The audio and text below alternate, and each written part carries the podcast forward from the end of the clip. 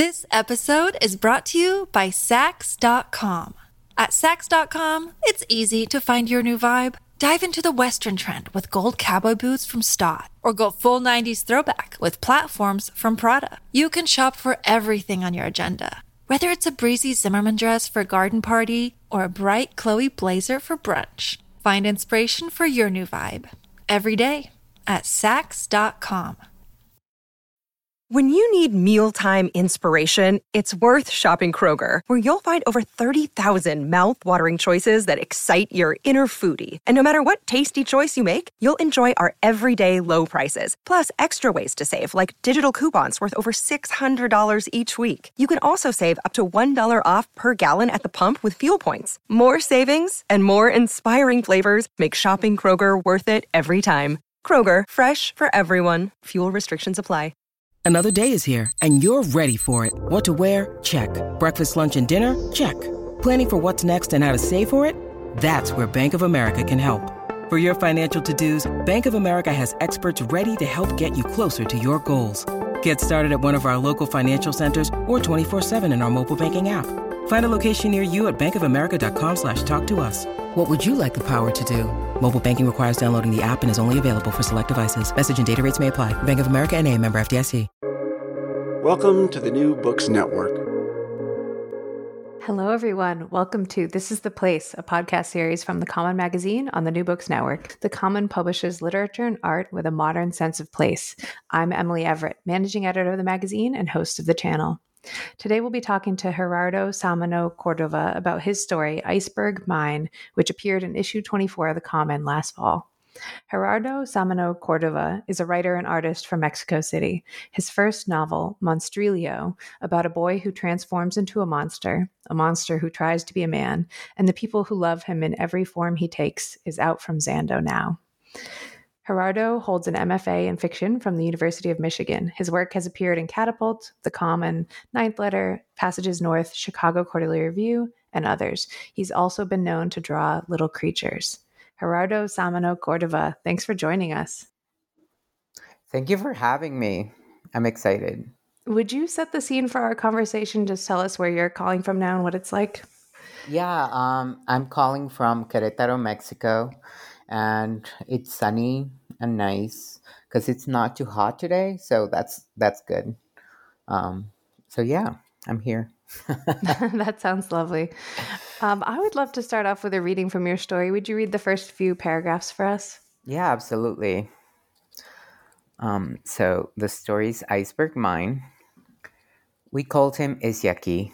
Few knew his real name. I certainly didn't when I was charged with being his caretaker during his first visit to New York. Ísjaki meant iceberg in Iceland, where this man came from. I wrote Ísjaki on a blank sheet of paper, careful to include the accent over the first I, and waited at JFK Airport for the man to find me. I didn't know what the man looked like, hardly any pictures of him existed, and the ones that did showed a figure covered head to toe in black garments oversized black knit sweater, loose black pants, and black combat boots. He wore a black logo-less baseball cap. His face was wrapped in dark gray scarf, and his eyes were covered by vintage leather and brass aviator goggles, like a creature from a comic book.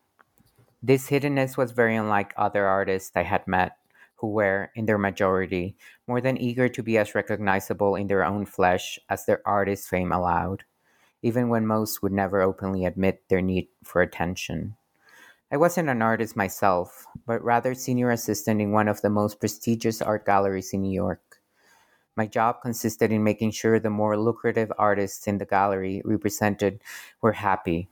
I organized their whims and also those of Marisa, my boss, gallery owner, and curator.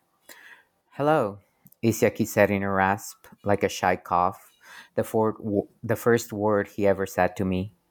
I had expected Ísjaki to be out of costume, but he wasn't.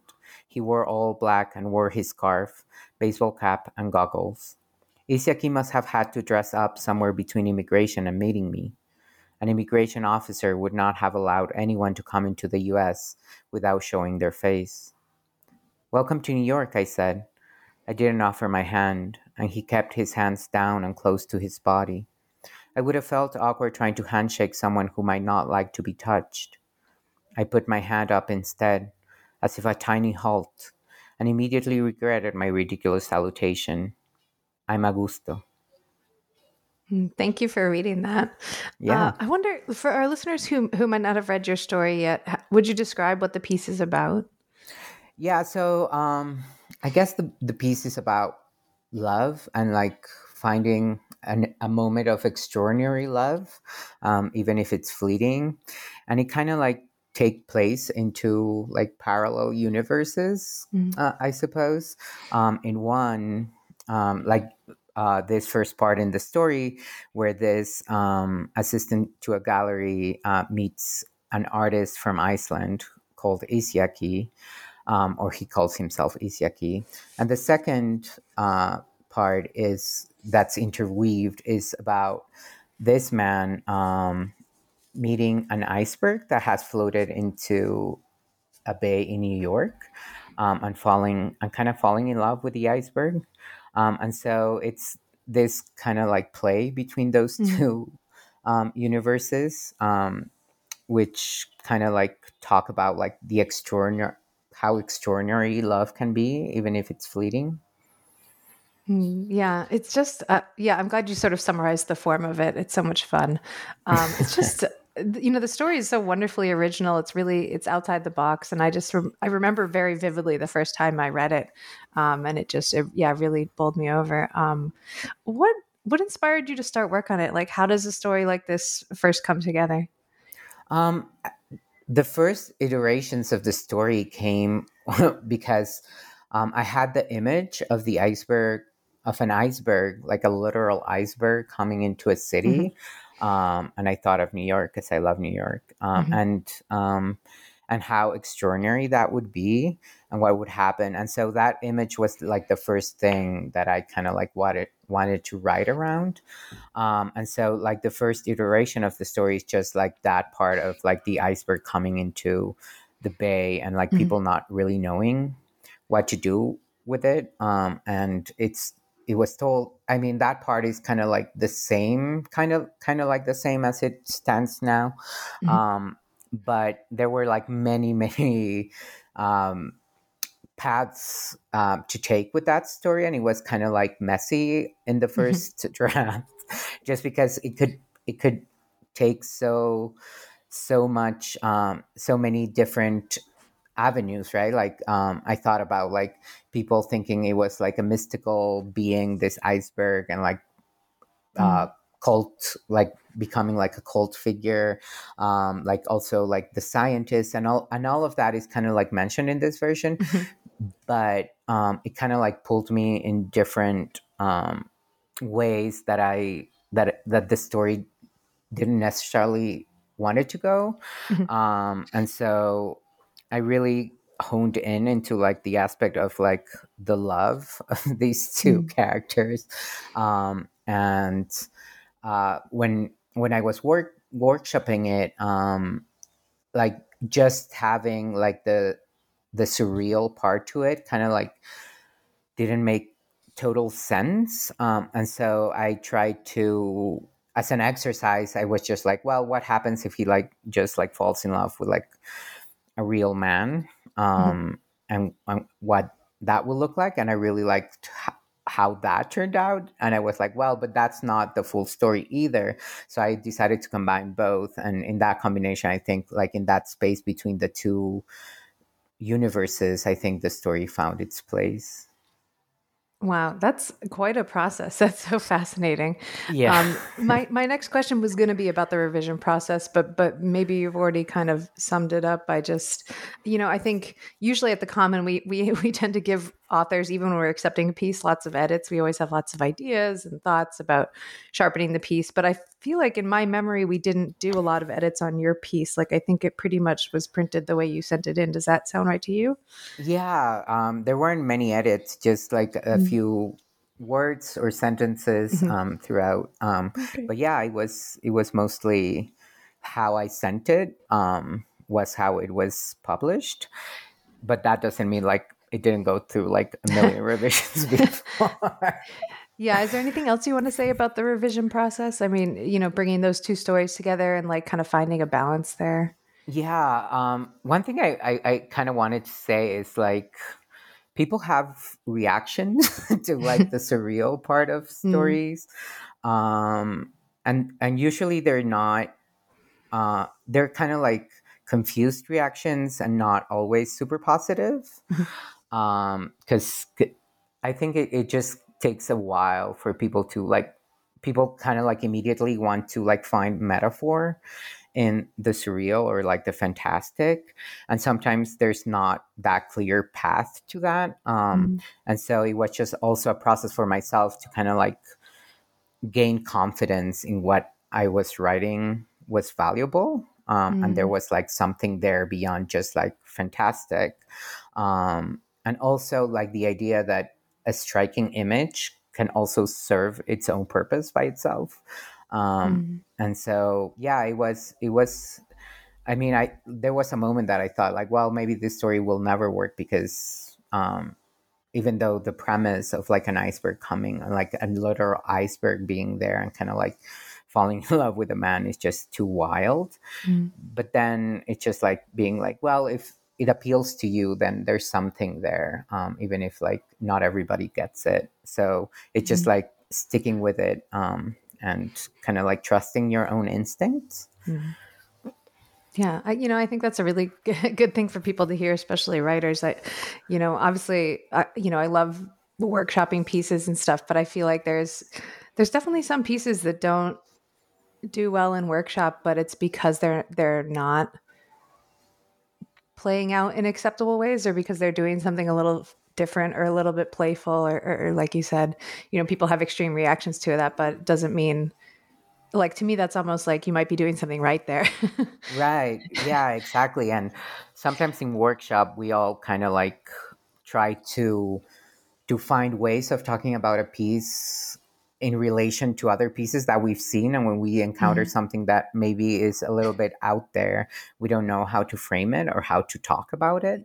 Um, and it's just like a complicated space to be in uh, both for like the writer and like the people reading the piece. Um, and it's just like trying to find that place where where you can talk about it productively um, which is a little bit challenging sometimes Yeah, but but yeah, to have the sort of uh, you know the faith in your work that that even if it doesn't hit for everybody, it's still worth pursuing. Yeah, right yeah. Yeah because Yeah. in the end i mean it's gonna be your work out there with your name on it.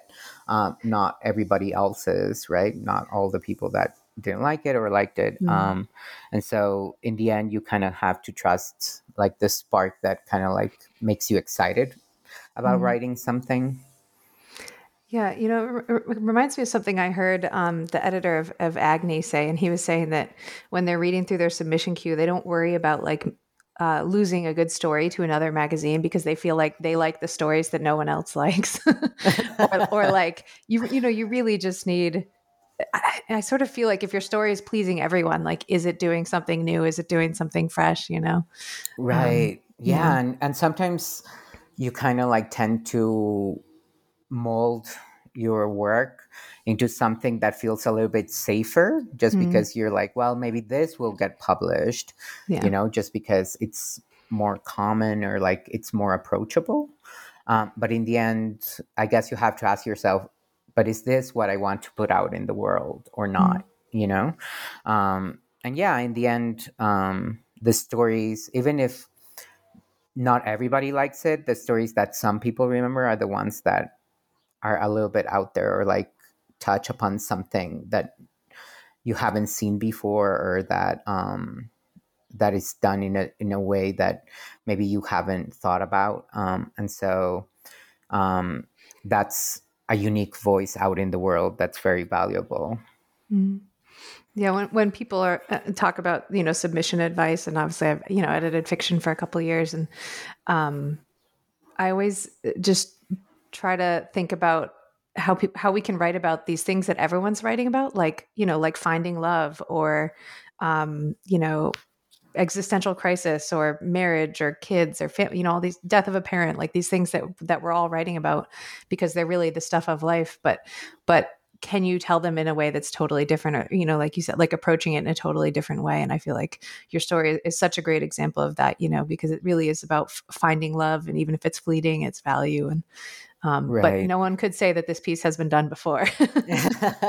right. And I remember, like, so when I was in undergrad, I didn't do writing, I was studying film and photography. Um, and I really fell in love with photography at that time. And I remember this amazing um, photography professor.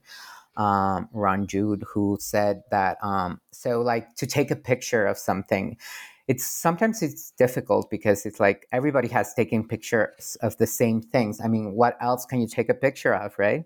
And he was like, "Well, don't worry about that because you haven't taken that picture, right?" And mm-hmm. so when you take it, you're gonna imprint your own voice to it and your own way of seeing that maybe that same thing mm-hmm. um, and that stuck with me um, because in the end um, art is about that right to to express your own voice and there's no voice in the world like yours. I mean just like scientifically we're all different. So um, the way that you see that chair whatever it is that you're seeing or like you said like all these th- themes that we all like um, go around um, but you haven't told that story and that's what's valuable right? And mm-hmm. and also hard because you kind of like have to be vulnerable and look inside yourself and be like how do I see this thing? You know, how do I approach this subject? How what what does it make me feel? And sometimes it's like, well, um, my reaction to this is very different from other people, mm. and that can be scary too because you're like, well, people are not going to be able to relate, but someone will. Um, and maybe if they don't relate personally, they're like, well, but that's a nice way to look at it, even if if it's not my experience, it's something I feel like the world expands just because someone else has a different experience to that same thing. This episode is brought to you by Saks.com.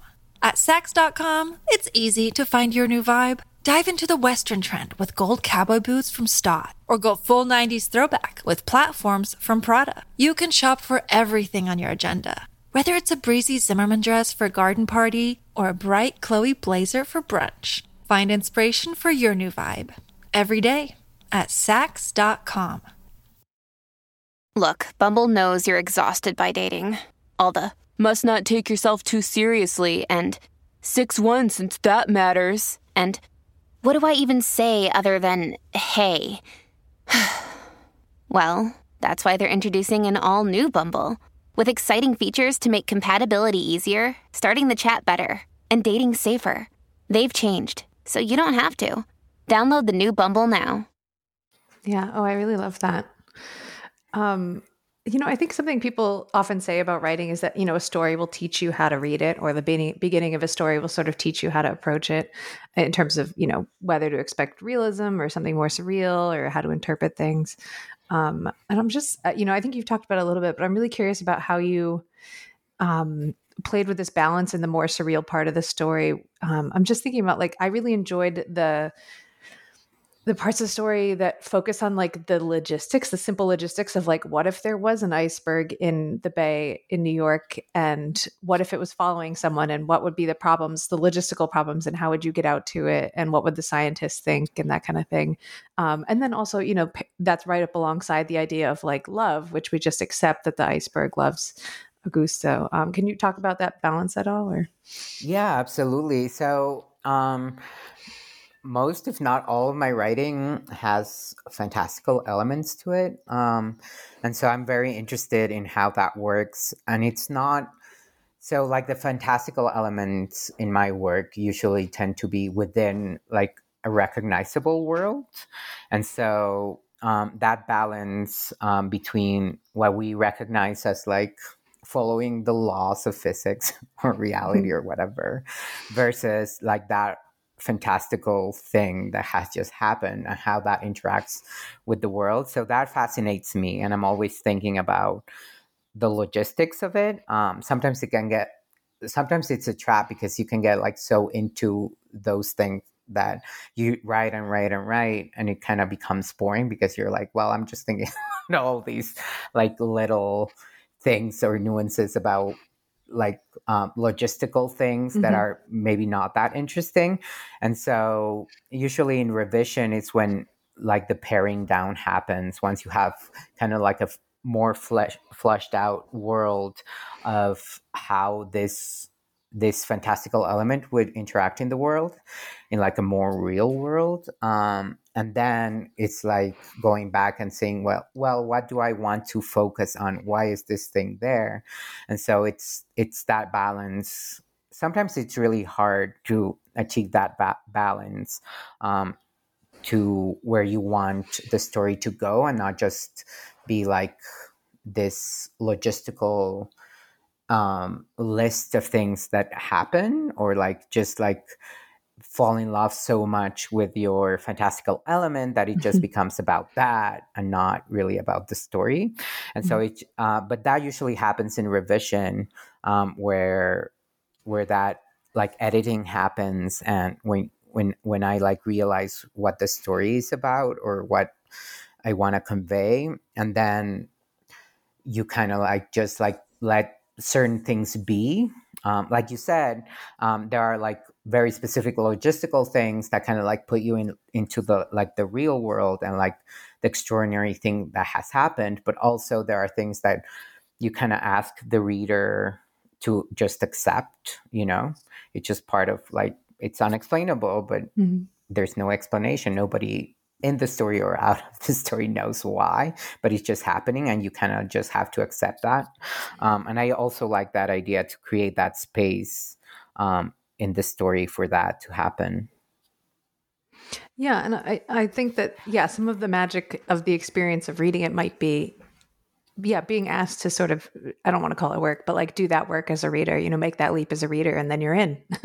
right exactly. Yeah, um, and and i like reading things that make me like work for it a little bit you know Mhm. like put myself like a little effort into the story um so and then when once you put in that effort then you kind of like feel like an ownership or like you belong in that world as well yeah. because you know so it's not just like fed to you Mhm. um you you kind of have to go like reach for it a little bit and that that also makes you engaged um in the story Yeah, yeah, I definitely agree with that. I'm really curious about how you conceived of, of the artwork that the story centers around. Um, Ísjaki, the artist, he makes these small black and white graffiti pieces um, around Iceland, uh, or around Reykjavik, I should say. Um, and the the pictures are of the iceberg having what you call minute moments of connection. And and one of the examples in the story is the iceberg visiting Paris, and he's in the Seine, and he, and he sees a painting from the Louvre that a woman brings out just to show to him. Um, and I would just love to know, like, how did you come up with that? well um i'm i'm really interested in art in in all its forms and Mhm. so in most of what i write um some kind of art comes into play um with artists with like characters being artists or just art like infusing um the story um, or my writing somehow um, i love visual art and i think it's always in my mind i love performance art too and i think what uh, Ísjaki does around Reykjavik. It's both like visual art, street art, and also a little bit of a performance, just because you don't know when he's doing the, these, but also there's a performative element to the people that that want to see it to like go around the streets and kind of like find these moments Mhm.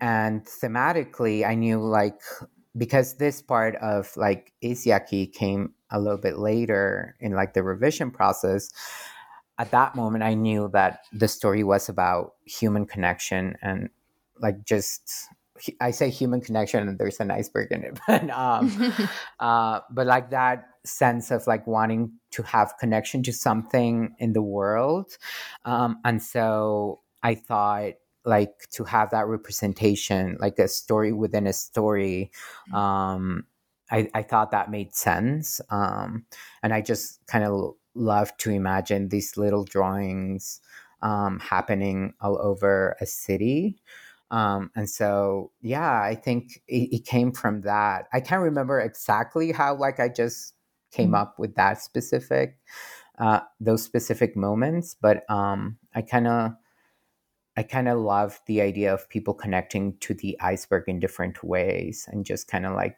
also showing like their love for that extraordinary being Yeah, no, it's it's really it's very special. I, I really en- I really enjoy it, and you're right. It's like a Thank you. story within a story, a little bit. Um, Yeah. While I was researching your work for this podcast, um, I ch- checked out the Instagram you have for your own artwork, and I just I absolutely love it. The the pieces are so playful, and there's like a whimsy, and they're sort of odd but sweet. Um, I wondered h- how you would describe them to our listeners. Like to me, they're sort of mixed media. Like you have sketches, but they're also kind of on, layered on top of photos. Is that right? Yeah, that's exactly right. Um, so, um, like I said, I love photography, Mhm. and when Instagram started to get like more traction back back when, um, I was taking pictures, but also I love to doodle, and I never thought like like considered myself like a good like drawer or illustrator or whatever. Um, but I can certainly draw little creatures that I like. I, think that's the extent of my abilities.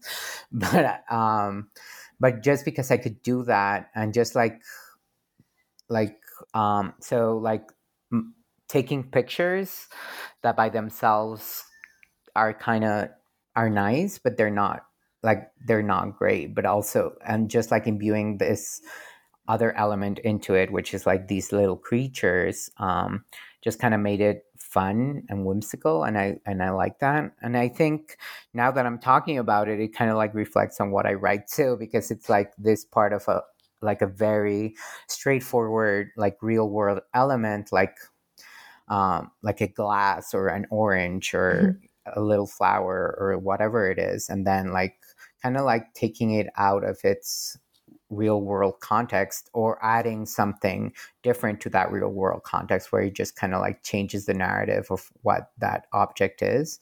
Um, and so yeah i think that's that's something i'm interested in for sure now that i think about it. Yeah. um yeah so yeah that's that's where it comes from. I just like visually i mean i just like how they look visually. They're kind of minimal but also like if you spend a little time with it you kind of like get a sense of fun and like silliness and whimsy that i yeah, like absolutely. Um, yeah, that's really interesting how it parallels what you usually do in your writing as well. Um, we'll definitely uh, link to it from the show notes, but if listeners want to check it out, it, I would say it's it, it's Instagram and it's at Samanito. Is that how you would say? yes Yeah, yes at samanito yes thank you yeah, so so great. um, your debut novel just came out in March, so huge congratulations! Um, a friend of mine just read it and she loved it. She said it was so special oh um, and, and, and always surprising her. Yeah. oh Um, i'm glad And I mean, you know, th- that's just my friend's review, but you also got a great review in the LA Times and lots of other mentions. And it just, it sounds like uh, like a really wild story, like sort of horror, but it has a lot of heart in it. Would you just tell us about that? Yeah, so um, it's called Monstrilio, and it's about this family who loses their son. And I'm not giving anything away because this happens to like the first pages. Um, Mhm. And so the mother cuts a piece of the of her son's lung, um, and she keeps that piece for herself. Um, and then that that piece of lung grows into a little monster and it's this the, the novel is basically the story of this family um, uh, raising this little monster as their son kind of and Mhm. it's told from four different perspectives um, the mother her best friend the father and the little monster himself Mhm. That just, it, yeah, it just sounds fascinating. Um, yeah. And I mean, you know, knowing what I now know about your writing, it sounds perfect. yeah, yeah. So yeah, I, I was when I, when I started worrying, uh, writing it, I I worried a little bit that if I could like push a like one of those like fantastical concepts within a real world to it's to a Mhm. novel length project. Um, it seemed daunting at first, but then but then it happened somehow uh, through a lot of revision and changing things and like mm. stumbling a lot. But um, it happened, so I'm I'm very happy with it. That's great. You must be thrilled that it's you know out in the world after so much work. Yeah, yeah. So, uh, always last question we ask everyone is just what you're working on now and what's what's next. So, um, I'm writing a second novel. Um, it kind of has zombies in it, but like different type of like well, the idea of zombies. I love the idea of zombies, and also like that part in like zombie narratives or like um, books or movies in which like the people are just like locked into a place and they can't really like go out but they kind of like have to live in that like safe space for a while because like the world has been run over by mm-hmm. zombies and so like that i'm interested in um, and that like kind of like bubble existence mm-hmm. where outside is really dangerous but also like inside it's kind of like boiling with things. Um, mm. And so I'm trying to write towards that. I don't know how it will come about, but I'm trying. Yeah. No, that sounds fascinating. Yeah. Well, Gerardo Sámano Córdova, thanks so much for joining us. It's been really great to talk with you. Thank you so much, Emily. I'm I'm super happy to be here and just speak with you. Listeners, you can read Gerardo's story and subscribe to the latest issue of The Common at thecommononline.org.